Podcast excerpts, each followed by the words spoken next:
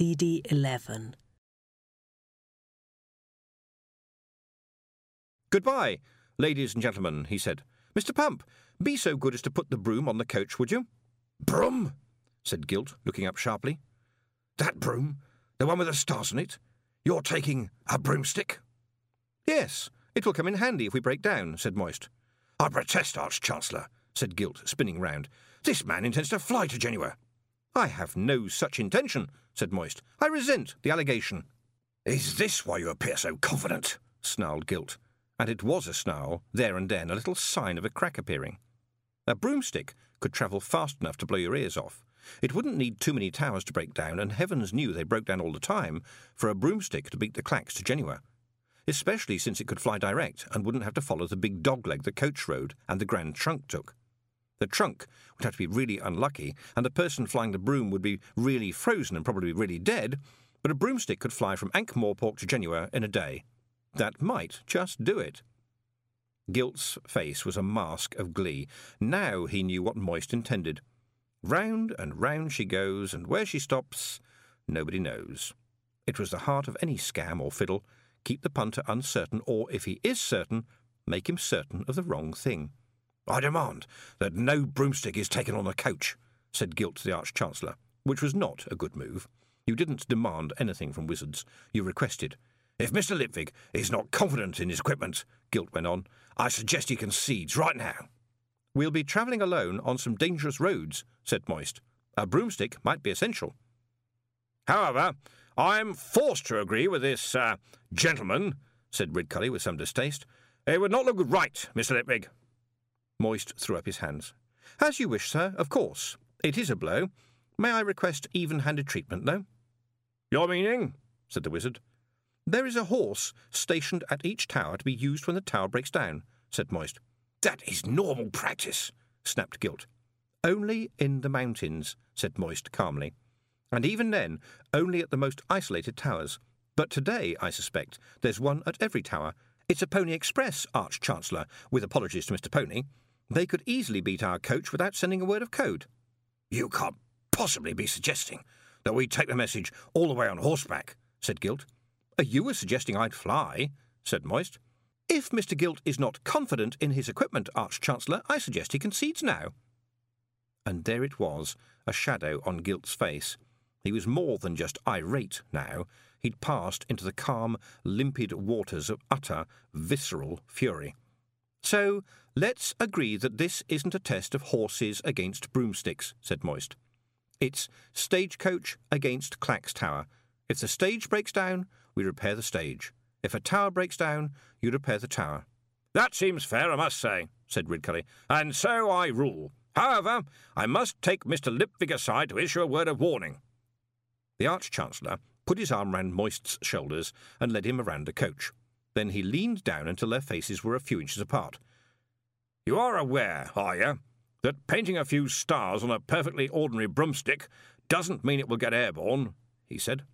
Moist looked into a pair of milky blue eyes that were as innocent as a child's, particularly a child who is trying hard to look innocent. "My goodness, doesn't it?" he said. The wizard patted him on the shoulder.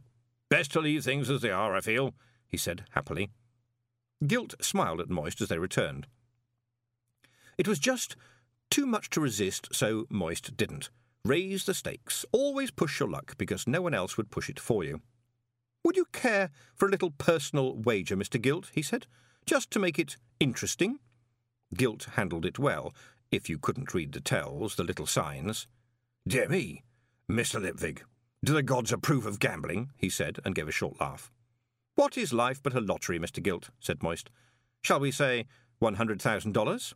That did it. That was the last straw. He saw something snap inside Reacher Gilt. "One hundred thousand? Where would you lay your hands on that kind of money, Lipwig?" "Oh, I just place them together, Mister Gilt. Doesn't everyone know that?" said Moist, to general amusement. He gave the chairman his most insolent smile. "And where will you lay your hands on one hundred thousand dollars?" "Ha! I accept the wager. We shall see who laughs tomorrow," said Gilt bluntly. "I'll look forward to it," said Moist.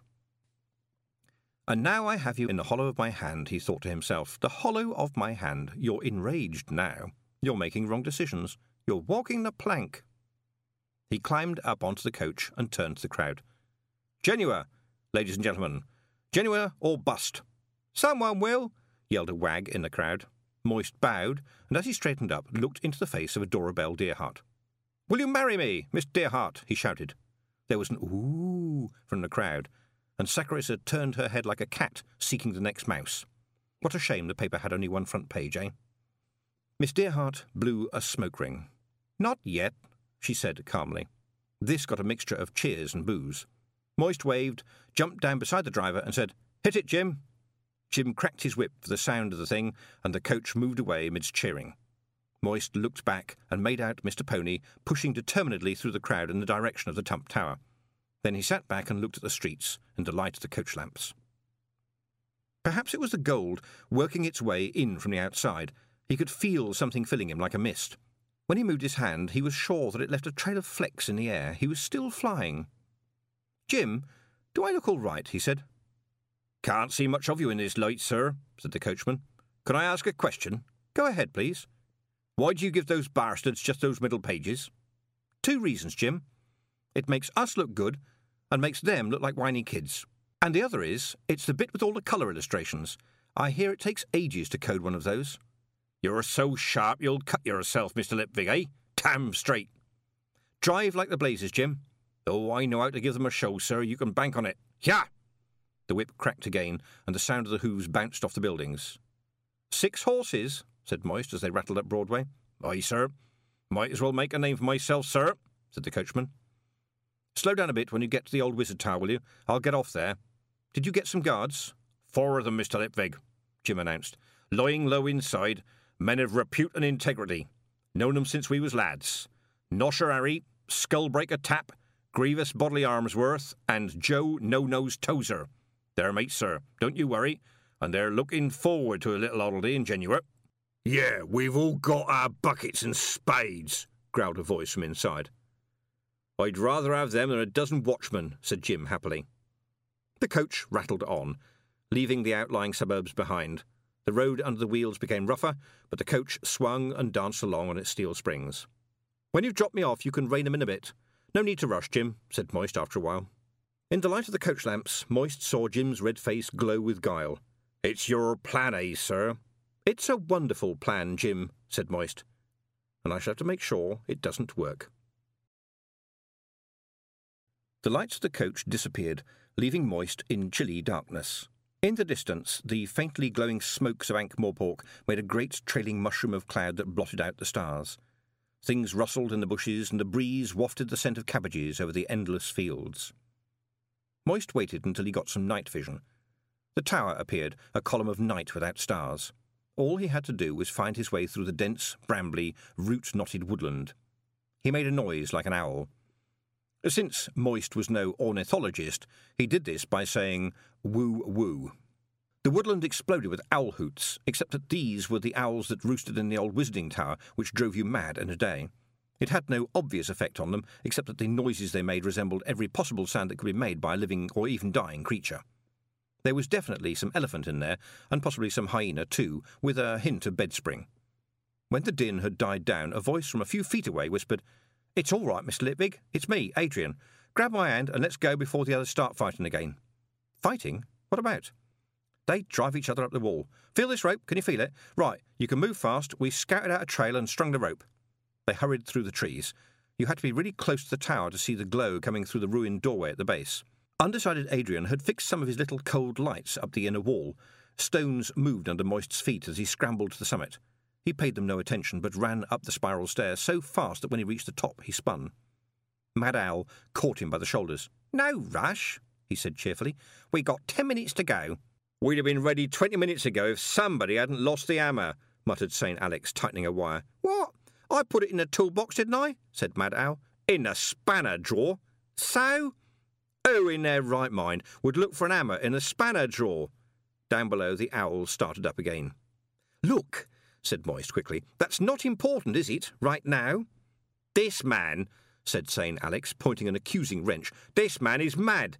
Not as mad as someone who keeps his screws neatly by size in jam jars," said Maddow. "That counts as sane," said Alex hotly.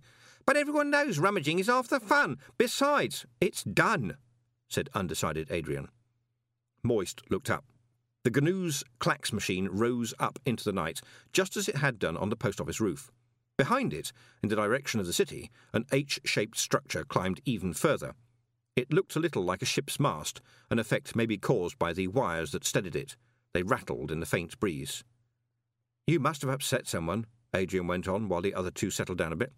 "A message was sent through twenty minutes ago from Gilt himself. He said the big one will go through duplex. Great care must be taken not to change it in any way. There is to be no other traffic at all until there's a restart message from Gilt, and he'll personally sack the entire staff of any tower that does not strictly follow those instructions." "It just goes to show the Grand Trunk is a people company," said Moist. Undecided Adrian and Mad Owl walked over to the big frame and began to unwind some ropes from their cleats. "Oh well," thought Moist, "now for it." "There's just one alteration to the plan," he said, and took a breath. "We're not sending the woodpecker." "What do you mean?" said Adrian, dropping his rope. "That was the plan." "It'll destroy the trunk," said Moist. "Yeah, that was the plan sure enough," said Al. "Gilt's as good as painted kick me on his pants. Look, it's falling down of its own accord anyway, OK? It was an experiment in the first place. We can rebuild it faster and better." "How?" said Moist. "Where will the money come from?" "I know a way to destroy the company but leave the towers standing. They were stolen from the Dearhearts and their partners. I can give them back. But the only way to build a better line of towers is to leave the old ones intact. The trunk's got to earn." "That's the sort of thing Gilt would say," snapped Al. "And it's true," said Moist. "Alex, you're sane. Tell the man. Keep the trunk operating, replace one tower at a time, never dropping any code." He waved a hand towards the darkness. "The people out in the towers, they want to be proud of what they do, yes? It's tough work, and they don't get paid enough, but they live to shift code, right? The company's running them into the ground, but they still shift code." Adrian tugged at his rope. "Hey, the canvas is stuck," he announced to the towering general. "It must have been caught up when we furled it." "Oh, I'm sure the woodpecker will work," said Moist, plunging on. "It might even damage enough towers for long enough. But Gilt will twist his way out of it. Do you understand? He'll shout about sabotage." "So what?" said Maddow. "We'll have this lot back on the cart in an hour and no one will know we were ever here." "I'll climb up and free it, shall I?" said Undecided Adrian, shaking the canvas. "I said it won't work," said Moist, waving him away. "Look, Mister Owl, this isn't going to be settled by fire. It's going to be settled with words. We'll tell the world what happened to the trunk." "You've been talking to Killer about that," said Alex. "Yes," said Moist. "But you can't prove anything," said Alex. "We heard it was all legal." "I doubt it," said Moist. "But that doesn't matter. I don't have to prove anything. I said this is about words and how you can twist them and how you can spin them in people's heads so that they think the way you want them to. We'll send a message of our own, and do you know what? The boys in the towers will want to send it. And when people know what it says, they'll want to believe it because they'll want to live in a world where it's true. It's my word against Gilt's, and I'm better at them than he is. I can take him down with a sentence, Mister Mad, and leave every tower standing, and no one will ever know how it was done." There was a brief exclamation from behind them and the sound of canvas unrolling quite fast. "Trust me," said Moist. "We'll never get another chance like this," said Mad Owl. "Exactly," said Moist. "One man has died for every three towers standing," said Mad Owl. "Did you know that?" "You know they'll never really die while the trunk is alive," said Moist. "It was a wild shot, but it hit something. He sensed it." He rushed on. "It lives while the code is shifted, and they live with it, always going home. Will you stop that? You can't stop it. I won't stop it. But I can stop Gilt. Trust me." The canvas hung like a sail, as if someone intended to launch the tower. It was eighty feet high and thirty feet wide, and moved a little in the wind.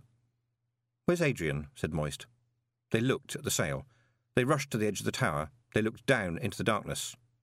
"Adrian," said Mad Owl uncertainly. A voice from below said, "Yeah?" "What are you doing?" "Just, you know, hanging around. And an owl has just landed on my head." There was a small tearing noise beside Moist. Sane Alex had cut a hole in the canvas. "Here it comes," he reported. "What?" said Moist. "The message. They're sending from Tower Two. Take a look," Alex said, backing away. Moist peered through the slit, back towards the city, In the distance, a tower was sparkling. Mad Owl strode over to the half-sized Clacks array and grabbed the handles. "All right, Mister Lipwig, let's hear your plan," he said. "Alex, give me a hand. Adrian, just there, hang on, all right?" "It's trying to push a dead mouse in my ear," said a reproachful voice from below. Moist shut his eyes, lined up the thoughts that had been buzzing for hours, and began to speak. Behind and above him, the huge expanse of canvas was just enough to block the line of sight between the two distant towers. In front of him, the smoking Genoo's half-sized tower was just the right size to look to the next tower in line, like a bigger tower a long way off. At night, all you could see were the lights. The Clacks in front of him shook as the shutters rattled, and now a new message was dropping across the sky. It was only a few hundred words. When Moist had finished, the Clacks rattled out the last few letters and then fell silent. After a while, Moist said, "Will they pass it along?" "Oh, yeah," said Mad Owl in a flat voice. "They'll send it. You're sitting up in a tower in the mountains and you get a signal like that. You'll get it away and out of your tower as fast as you can." "I don't know if you ought to shake your hand or throw you off the tower," said Sane Alex sullenly. "That was evil." "What sort of person could dream up something like that?" said Mad Owl. "Me." "Now, let's pull Adrian up, shall we?" said Moist quickly, "and then I'd better get back to the city." An omniscope is one of the most powerful instruments known to magic, and therefore one of the most useless. It can see everything with ease. Getting it to see anything is where wonders have to be performed, because there is so much everything, which is to say, everything that can, will, has, should, or might happen in all possible universes, that anything, any previously specified thing, is very hard to find. Before Hex had evolved the controlled thaumarisms, completing in a day a task that would have taken five hundred wizards at least ten years, omniscopes were used purely as mirrors, because of the wonderful blackness they showed. This, it's turned out, is because nothing to see is what most of the universe consists of, and many a wizard has peacefully trimmed his beard while gazing into the dark heart of the cosmos. There were very few steerable omniscopes. They took a long time to make and cost a great deal, and the wizards were not at all keen on making any more. Omniscopes were for them to look at the universe, but not for the universe to look back at them. Besides, the wizards did not believe in making life too easy for people, at least for people who weren't wizards. An omniscope was a rare, treasured, and delicate thing. But today was a special occasion, and they had thrown open the doors to the richer, cleaner, and more hygienic sections of Ankh-Morpork society. A long table had been set for second tea. Nothing too excessive: a few dozen roast fowls, a couple of cold salmon, one hundred linear feet of salad bar, a pile of loaves, one or two kegs of beer, and of course the chutney, pickle, and relish train, one trolley not being considered big enough. People had filled their plates and were standing around chatting, and above all, being there. Moist slipped in unnoticed for now, because people were watching the university's biggest omniscope. Arch-Chancellor Ridcully thumped the side of the thing with his hand, causing it to rock. "It's still not working, Mister Stibbons," he bellowed. "Here's that damned enormous fiery eye again." Uh, I'm sure we have the right... Um, Ponder began, fiddling with the rear of the big disc. Uh, it's me, uh, Devious Collarbone, sir," said a voice from the omniscope. The fiery eye pulled back and was replaced by an enormous fiery nose. I'm, I'm here at the terminal tower in Genua, sir. Sorry about the redness, sir. I've picked up an allergy to seaweed, sir." "Hello, Mister Collarbone," yelled Ridcully. "How are you? How's the—" "At shellfish research," murmured Ponder Stibbons. "Shellfish research coming along?" Uh, not very well, actually, sir. I've, I've developed a nasty—" "Good, good, lucky chap," Ridcully yelled, cupping his hands to increase the volume. "I wouldn't mind being ingenuine myself at this time of year. Sun, sea, surf and sand, eh?"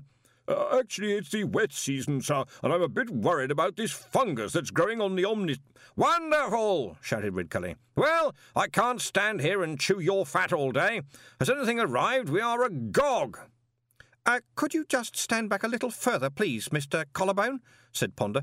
And, and you don't really need to speak so loudly, Arch-Chancellor." "Chap's a long way away, man," said Ridcully. "Not as such, sir," said Ponder, with well-honed patience. Uh, very well, uh, Mister Collarbone, you may proceed." The crowd behind the Arch-Chancellor pressed forward. Mister Collarbone backed away. This was all a bit too much for a man who spent his days with no one to talk to but bivalves. Uh, I've had a message by Clacks, sir, but—' he began. "'Nothing from the post office,' said Ridcully. "'No, sir, nothing, sir.' There were cheers and boos and general laughter from the crowd. From his shadowy corner Moist saw Lord Vetinari right by the Arch-Chancellor. He scanned the rest of the crowd and spotted Reacher Gilt, standing off to one side and, surprisingly, not smiling. And Gilt saw him. One look was enough. The man wasn't certain, not totally certain. "Welcome to fear," said Moist to himself. "It's hope, turned inside out. You know it can't go wrong. You're sure it can't go wrong. But it might. I've got you." Devious Collarbone coughed. Uh, uh, "'But I don't think this is the message Arch-Chancellor Ridcully sent,' he said, his voice gone squeaky with nervousness. "'What makes you think that, man?' Uh, "'Because it says it isn't,' Collarbone quavered. "'It says it's from the dead people.' "'You mean it's an old message?' said Ridcully. Uh, "'No, sir. Uh, I'd better read it, shall I? Do you want me to read it?' "'That's the point, man!' In the big disk of glass, Collarbone cleared his throat. "'Who will listen to the dead? We who died so that words could fly demands justice now. These are the crimes of the board of the Grand Trunk. Theft, embezzlement, breach of trust, corporate murder—' Chapter fourteen.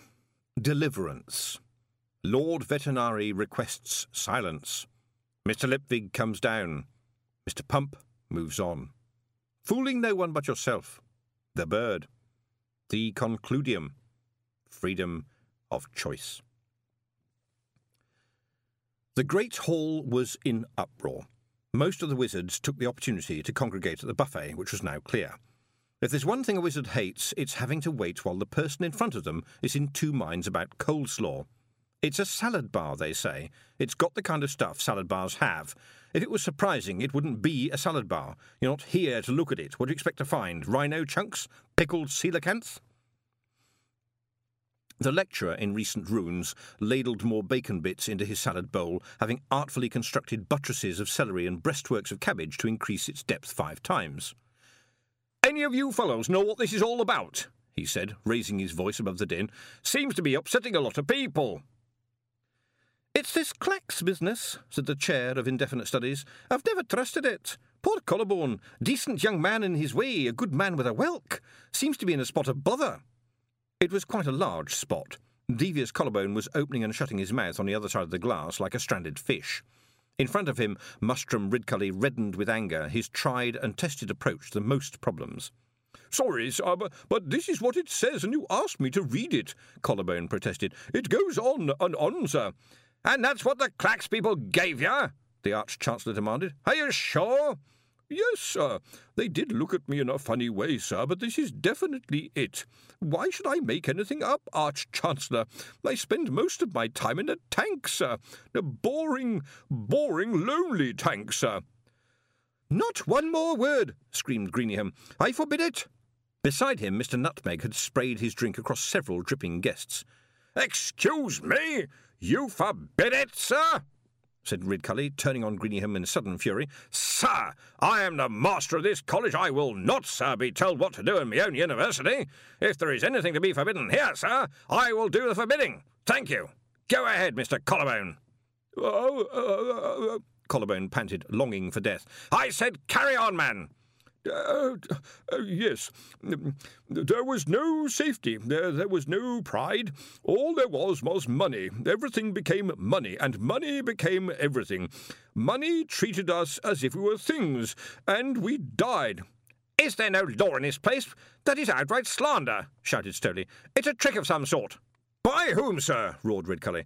"'Do you mean to suggest that Mister Collarbone, a young wizard of great integrity, who I may say is doing wonderful work with snakes—' Uh, shellfish,' murmured Ponder Stibbons. "'Shellfish is playing some kind of joke?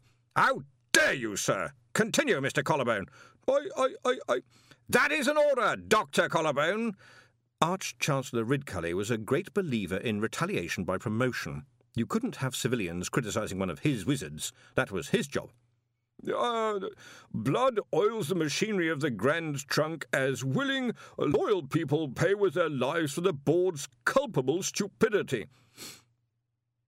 The hubbub rose again. Moist saw Lord Vetinari's gaze traverse the room.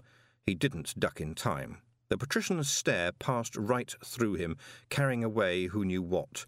An eyebrow rose in interrogation. Moist looked away and sought out Gilt. He wasn't there. In the omniscope, Mister Collarbone's nose now glowed like a beacon. He struggled, dropping pages, losing his place, but pressing on with the dogged, dull determination of a man who could spend all day watching one oyster. "Nothing less than an attempt to blacken our good names in front of the whole city," Stowley was protesting. "Unaware of the toll that is being taken. What can we say of the men who caused this, who sat in comfort round their table and killed us by numbers? This, I will sue the university! I will sue the university!" screamed Greeningham. He picked up a chair and hurled it at the omniscope. Halfway to the glass, it turned into a small flock of doves, which panicked and soared up to the roof. "Oh, please sue the university!" Ridcully bellowed. "We've got a pond full of people who try to sue the university." "Silence," said Vetinari. It wasn't a very loud word, but it had an effect rather like that of a drop of black ink in a glass of clear water. The words spread out in coils and tendrils, getting everywhere. It strangled the noise. "Of course, there is always someone not paying attention. And furthermore," Stowley went on, oblivious to the unfolding hush in his own little world of righteous indignation, "it's plain that—" "I will have silence," Vetinari stated. Stowley stopped, looked around, and deflated. Silence ruled. "Very good," said Vetinari quickly. He nodded at Commander Vimes of the watch, who whispered to another watchman who pushed his way through the crowd and towards the door. Vetinari turned to Ridcully. "Arch-Chancellor, I would be grateful if you would instruct your student to continue, please," he said in the same calm tone. "Certainly. Off you go, Professor Collarbone, in your own time." Uh, uh, uh, it says further on, uh, the, the men obtained control of the trunk via a ruse known as the double lever, in the main using money entrusted to them by clients who did not suspect it. "Stop reading that!" Greeningham shouted. "This is ridiculous. It is just slander upon slander."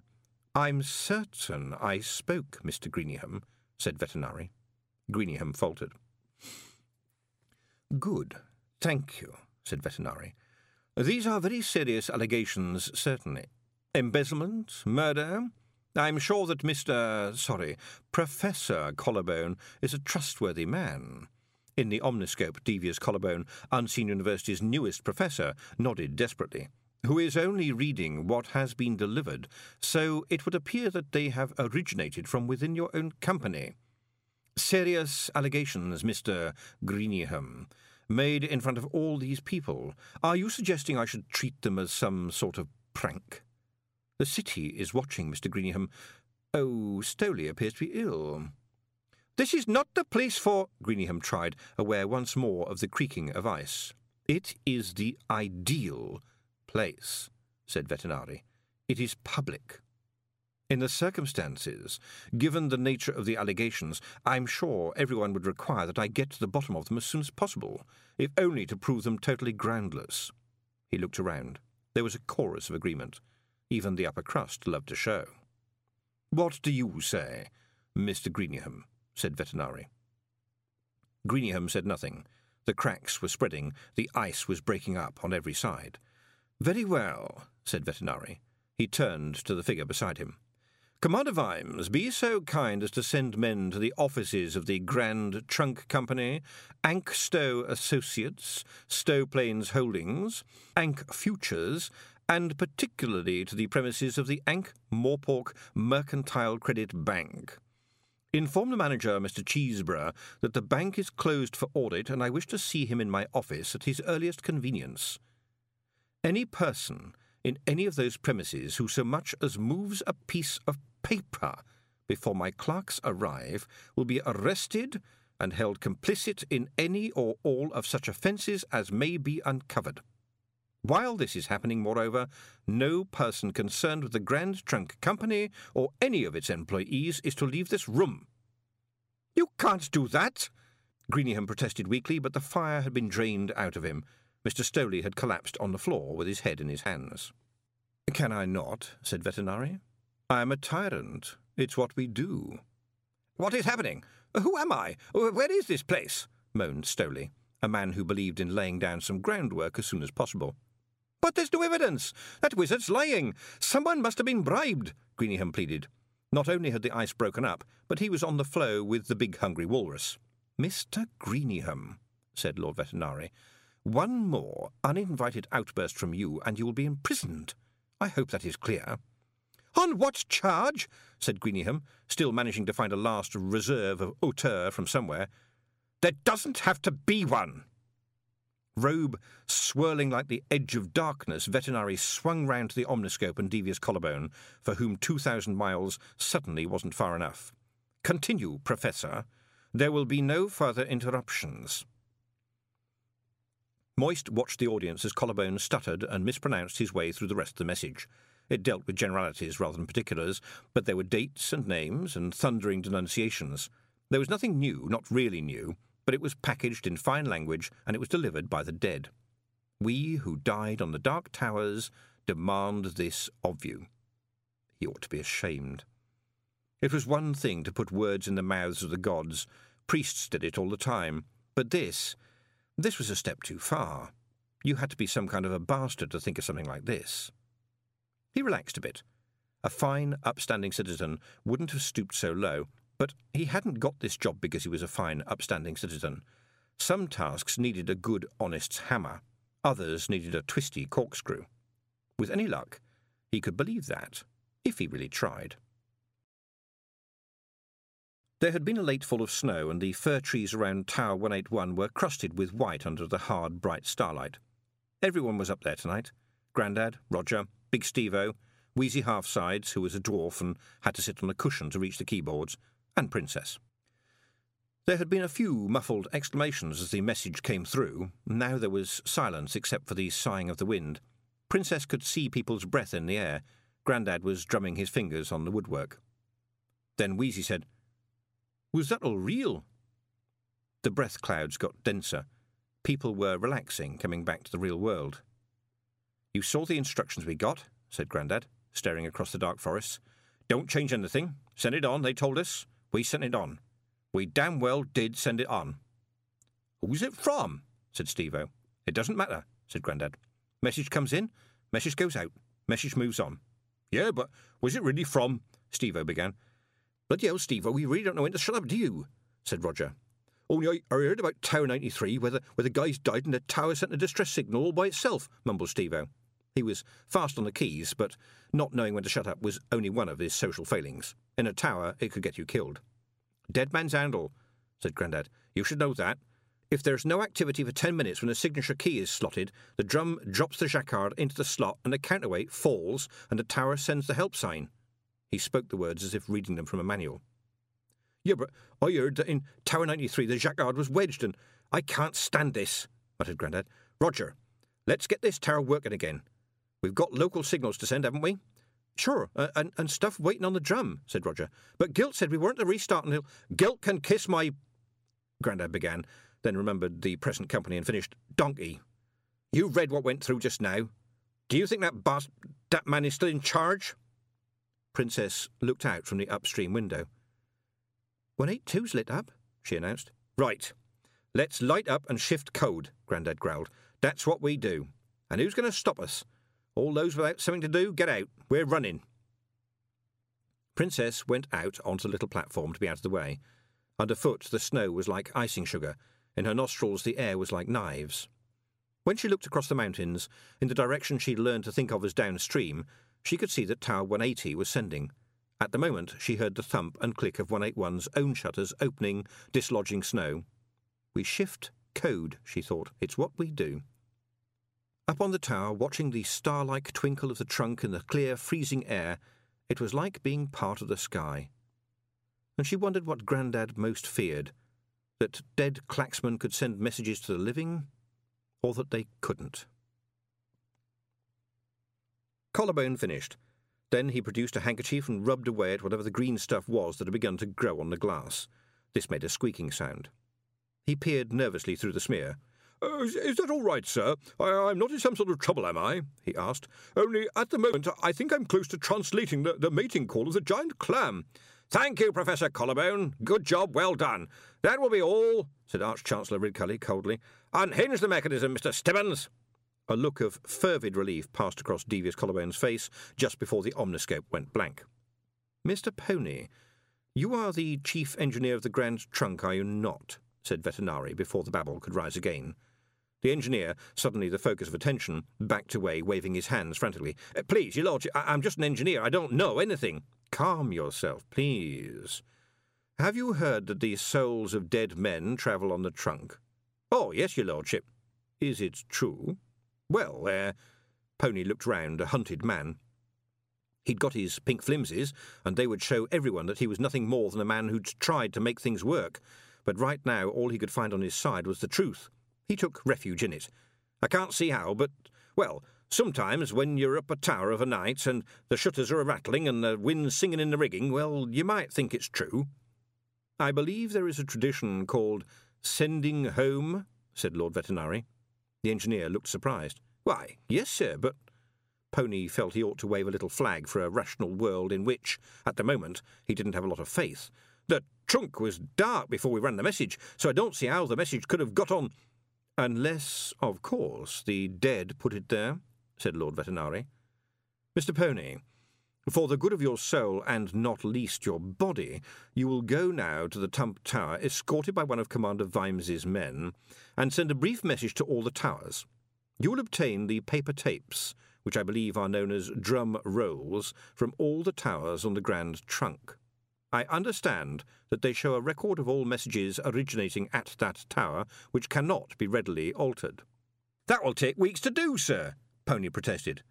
An early start in the morning would seem in order then, said Lord Vetinari. Mister Pony, who had suddenly spotted that a spell a long way from Ankh-Morpork might be a very healthy option just now, nodded and said, Right you are, my lord. The Grand Trunk will remain closed in the interim, said Lord Vetinari. It's private property, Greeningham burst out. Tyrants, remember, said Vetinari, almost cheerfully. But I'm sure that the audit will serve to sort out at least some aspects of this mystery. One of them, of course, is that Mister Reacher Gilt does not seem to be in this room. Every head turned. Perhaps he remembered another engagement, said Lord Vetinari. I think he slipped out some time ago. It dawned on the directors of the Grand Trunk that their chairman was absent and, which was worse, they weren't. They drew together. I wonder if, uh, at this point, at least we could discuss the matter with you privately, your lordship, said Greeningham.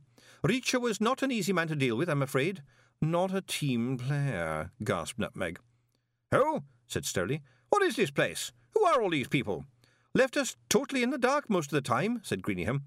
Can't remember a thing, said Stowley. I'm not fit to testify, any doctor will tell you. I think I can say on behalf of all of us that we were suspicious of him all along. Mine's total blank, not a blessed thing. What's this thing with fingers on? Who am I? Lord Vetinari stared at the board for five seconds longer than was comfortable, while tapping his chin gently with the knob of his cane. He smiled faintly. Quite, he said. Commander Vimes, I think it would be iniquitous to detain these gentlemen here any longer. As the faces in front of him relaxed into smiles full of hope, that greatest of all gifts, he added, To the cells with them, Commander. Separate cells, if you please. I shall see them in the morning. And if Mister Slant comes to see you on their behalf, do tell him I'd like a little chat, will you? That sounded good. Moist strolled towards the door, while the hubbub rose, and had almost made it when Lord Vetinari's voice came out of the throng like a knife. Leaving so soon, Mister Lipwig? Do wait a moment. I shall give you a lift back to your famous post office. For a moment, just a slice of a second, Moist contemplated running. He did not do so. What would be the point? The crowd parted hurriedly as Lord Vetinari headed towards the door. Behind him the watch closed in. Ultimately, there is the freedom to take the consequences. The patrician leaned back in the leather upholstery as the coach drew away. What a strange evening, Mister Lipwig, he said. Yes, indeed. Moist, like the suddenly bewildered Mister Stowley, considered that his future happiness lay in saying as little as possible. "Yes, sir," he said.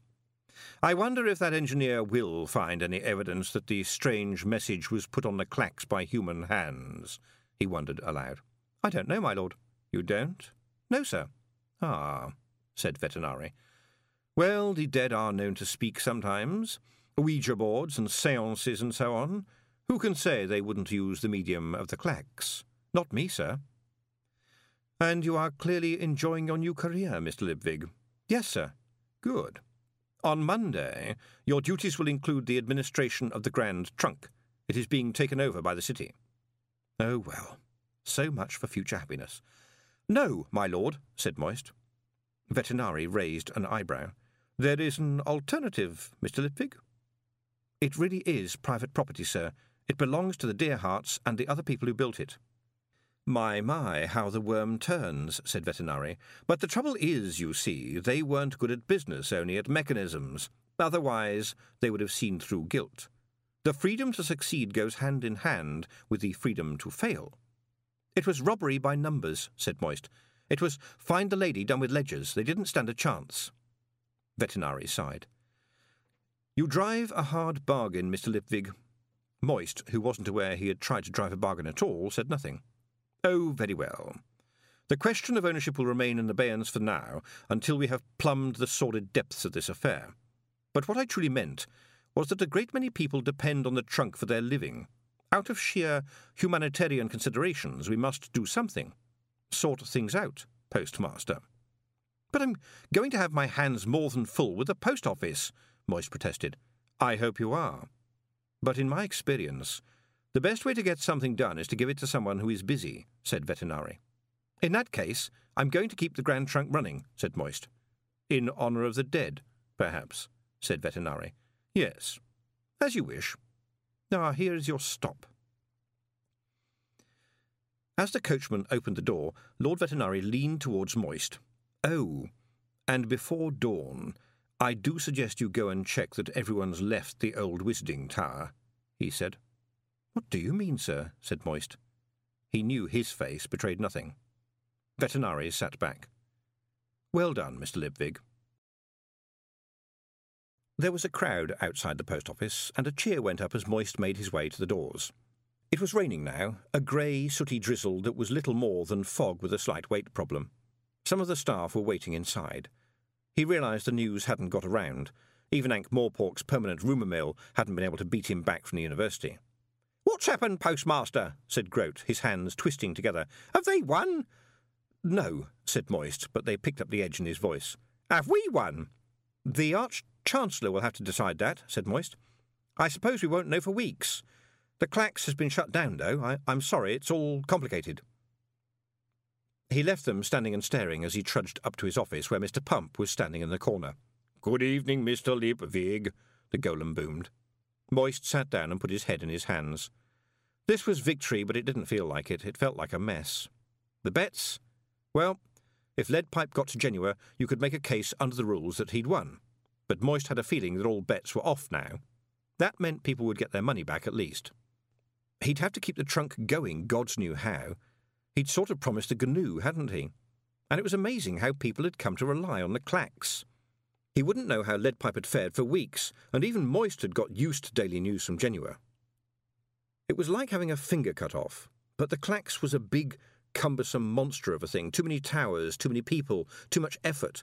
There had to be a way of making it better and sleeker and cheaper. Or maybe it was something so big that no one could run it at a profit. Maybe it was like the post office. Maybe the profit turned up, spread around the whole of society. Tomorrow, he'd have to take it all seriously. Proper mail runs. Many more staff. Hundreds of things to do, and hundreds of other things to do before he could do those things. It wasn't going to be fun anymore, cocking a snook, whatever a snook was, at the big, slow giant. He'd won, so he'd have to pick up the pieces, make everything work, and come in here the next day and do it all again. This wasn't how it was supposed to end. You won, and you pocketed the cash and walked away. That was how the game was supposed to go, wasn't it? His eye fell on Anghamrad's message box, on its twisted, corroded strap, and he wished he was at the bottom of the sea. "At Mister Lipwig." He looked up. Drumknott the clerk was standing in the doorway, with another clerk behind him. "Yes?" Uh, sorry to disturb you, sir," said the clerk. "We're here to see Mister Pump. Just a minor adjustment, if you don't mind." "What? Oh, fine. Whatever. Go ahead." Moist waved a hand vaguely. The two men walked over to the golem. There was some muted conversation, and then it knelt down and they unscrewed the top of its head. Moist stared in horror.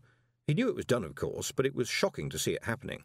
There was some rummaging around that he couldn't make out, and then the cranium was replaced with a little pottery noise. Uh, sorry to have disturbed you, sir," said Drumknott, and the clerks left. Mister Pump stayed on his knees for a moment, and then rose slowly. The red eyes focused on Moist, and the golem stuck out his hand. "I do not know what a pleasure is, but I'm sure that if I did, then working with you would have been one," he said. "Now I must leave you. I have another task." "You're not my, um, parole officer any more?" said Moist, taken aback. "Correct." "Hold on," said Moist, as lights dawned. "Is Vetinari sending you after Gilt?" "I am not at liberty to say." "He is, isn't he? You're not following me any more." "I am not following you any more." "So I'm free to go?" "I am not at liberty to say. Good night, Mister Lipwig." Mister Pump paused at the door. "I am not certain what happiness is either, Mister Lipwig, but I think, yes, I think I am happy to have met you." And, ducking to get out through the doorway, the golem left. "That only leaves the werewolf," thought part of Moist's mind, faster than light. "And they're not much good at boats and completely lost when it comes to oceans. It's the middle of the night, the watch are running around like madmen, everyone's busy, I've got a bit of cash and I've still got the diamond ring and a deck of cards. Who'd notice? Who'd care? Who'd worry?" He could go anywhere. But that wasn't really him thinking that, was it? It was just a few old brain cells running on automatic. There wasn't anywhere to go, not anymore. He walked over to the big hole in the wall and looked down into the hall. Did anyone go home here? But now the news had got around, and if you wanted any hope of anything delivered anywhere tomorrow, you came to the post office. It was quite busy even now. "Cup of tea, Mister Lipwig," said the voice of Stanley behind him. "Thank you, Stanley," said Moist, without looking round. Down below, Miss McAlariot was standing on a chair and nailing something to the wall. "Everyone says we've won, sir, because the Clacks have been shut down, because the directors are in prison, sir. They say all Mister Upright has to do is get there, but Mister Groat says the bookies probably won't pay up, sir. And the King of Lanka wants some stamps printed, but it will come a bit pricey, sir, since they only write about ten letters a year up there. Still, we've showed them, eh, sir? The post office is back." "It's some kind of banner," said Moist aloud. "Sorry, Mister Lipwig," said Stanley. "Er, uh, nothing. Uh, thank you, Stanley. Have fun with the stamps. Good to see you standing up so straight." "It's like having a new life, sir," said Stanley. "I'd better go, sir. They need help with the sorting." The banner was crude. It read, "Thank you, Mister Lipwick." Gloom rolled around Moist. It was always bad after he'd won, but this time was the worst. For days his mind had been flying and he'd felt alive. Now he felt numb. They'd put up a banner like that, and he was a liar and a thief. He'd fooled them all, and there they were, thanking him for fooling them. A quiet voice from the doorway behind him said, "Mad Owl and the boys told me what you did." "Oh," said Moist, still not turning round. "She'll be lighting a cigarette," he thought. "It wasn't a nice thing to do," Adora Belle Dearheart went on, in the same level tone. "There wasn't a nice thing that would work," said Moist. "Are you going to tell me that the ghost of my brother put the idea in your head?" she said. "No, I dreamed it up myself," said Moist. "Good. If you tried that, you'd be limping for the rest of your life, believe me." "Thank you," said Moist leadenly. It was just a lie I knew people would want to believe. Just a lie. It was a way to keep the post office going and get the Grand Trunk out of Gilt's hands. You'll probably get it back, if you want it. You and all the other people Gilt swindled. I'll help if I can, but I don't want thanking. He felt her draw nearer. "It's not a lie," she said. "It's what ought to have been true. It pleased my mother. Does she think it's true? She doesn't want to think it isn't." No one does. I can't stand this, Moist thought. "Look, I know what I'm like," he said. "I'm not the person everyone thinks I am. I just wanted to prove to myself I'm not like Gilt. More than a hammer, you understand? But I'm still a fraud by trade. I thought you knew that. I can fake sincerity so well that even I can't tell. I mess with people's heads. You're fooling no one but yourself," said Miss Dearheart, and reached for his hand. Moist shook her off and ran out of the building, out of the city and back to his old life or lives, always moving on, selling glasses diamond, but somehow it just didn't seem to work anymore. The flair wasn't there. The fun had dropped out of it. Even the cards didn't seem to work for him. The money ran out, and one winter in some inn that was no more than a slum, he turned his face to the wall, and an angel appeared. "What just happened?" said Miss Dearheart. "Perhaps you do get two." "Only a passing thought," said Moist. He let the golden glow rise. He'd fooled them all, even here, but the good bit was he could go on doing it. He didn't have to stop. All he had to do was remind himself, every few months, that he could quit any time. Provided he knew he could, he'd never have to. And there was Miss Dearheart, without a cigarette in her mouth, only a foot away. He leaned forward. There was a loud cough behind them. It turned out to have come from Groat, who was holding a large parcel. "Sorry to interrupt, sir, but this just arrived for you," he said, and sniffed disapprovingly. "Messenger, not one of ours. I thought I'd better bring it straight up, because there's something moving about inside it." There was, and air holes, Moist noted. He opened the lid with care and pulled his fingers away just in time. Twelve and a half percent! Twelve and a half percent! Screamed the cockatoo, and landed on Groat's hat. There was no note inside, and nothing on the box but the address. "Why'd someone send you a parrot?" said Groat, not caring to raise a hand within reach of the curved beak. "It's Gilt's, isn't it?" said Miss Dearheart. "He's given you the bird." Moist smiled. "It looks like it, yes. Pieces of eight." Twelve and a half percent, yelled the cockatoo. "Take it away, will you, Mister Groat?" said Moist. "Teach it to say... to say... trust me," said Miss Dearheart. "Good one," said Moist. "Yes, do that, Mister Groat." When Groat had gone, with the cockatoo balancing happily on his shoulder, Moist turned back to the woman. "And tomorrow," he said, "I'll definitely get the chandeliers back." "What?" "Most of this place doesn't have a ceiling," said Miss Dearheart, laughing. "First things first, trust me. And then, who knows? I might even find the fine, polished counter. There's no end to what's possible."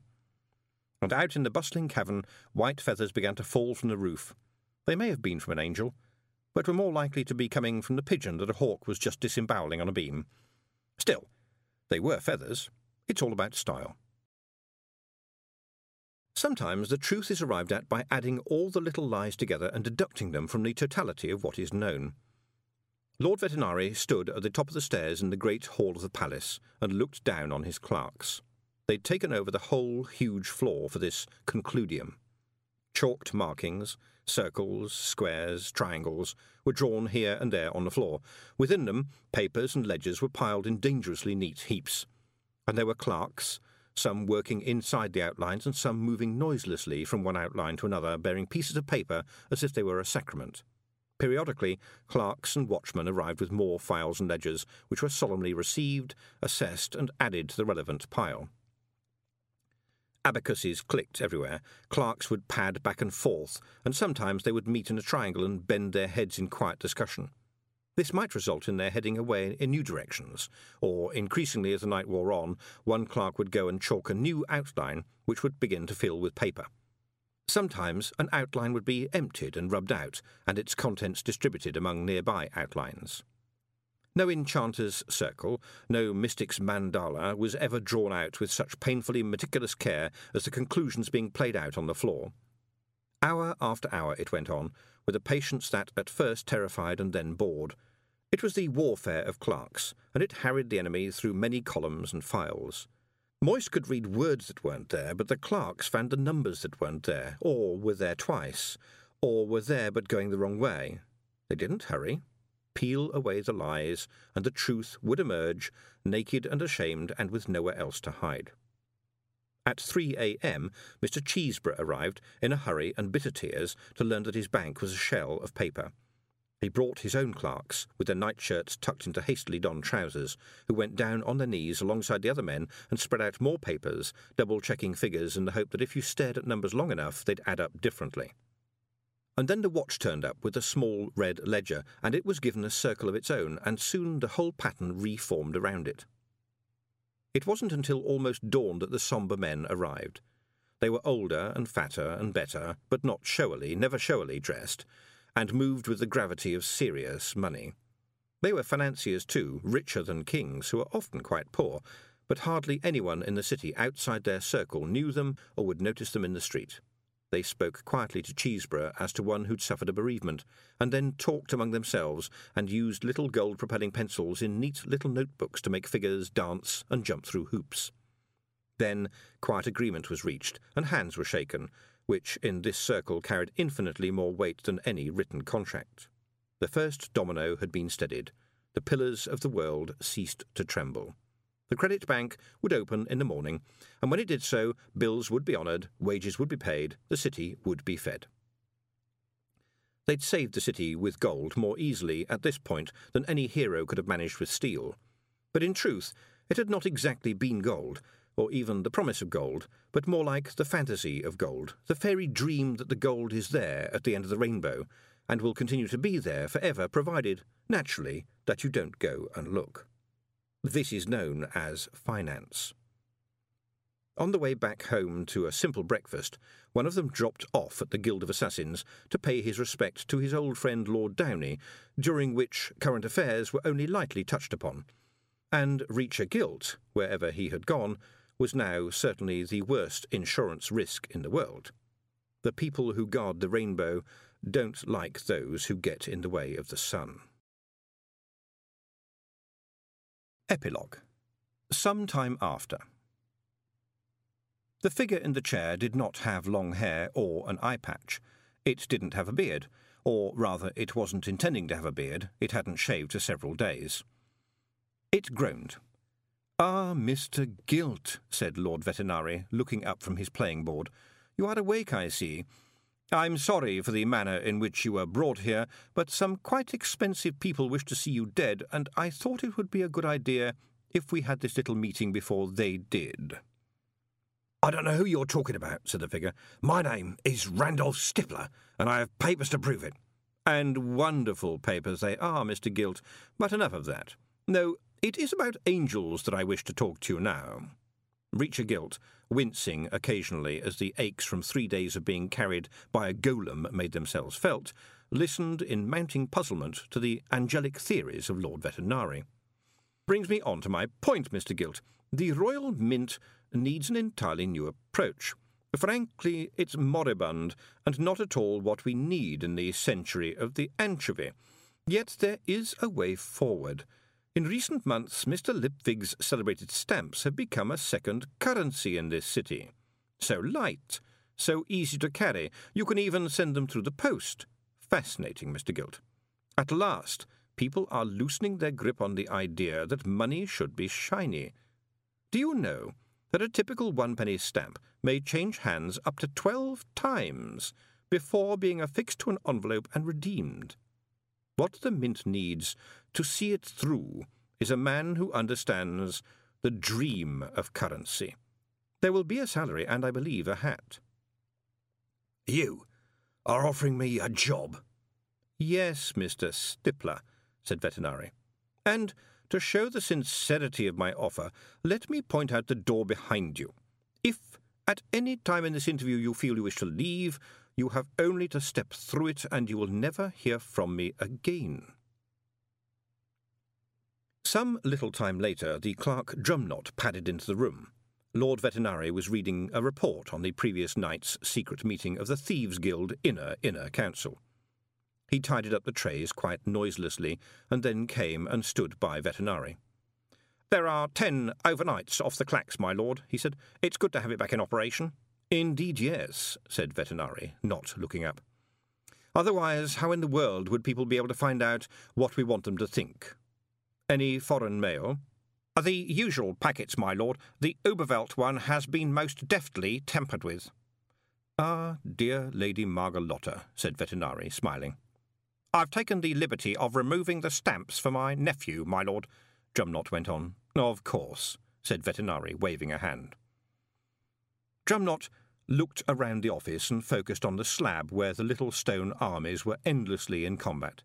"Ah, I see you have one, my lord," he said. Yes, I must make a note of the gambit. But, Mister Gilt, I notice he's not here. Vetinari sighed. You have to admire a man who really believes in freedom of choice, he said, looking at the open doorway. Sadly, he did not believe in angels. That is the end of Going Postal. It was written by Terry Pratchett and read by Stephen Briggs. This has been an ISIS Audio Books presentation. Other titles from ISIS by this author include The Last Hero, Truckers, and A Hat Full of Sky. For further details of our extensive catalogue of audiobooks on cassette and C D, please call our free phone number oh eight hundred, seven three one, five six three seven.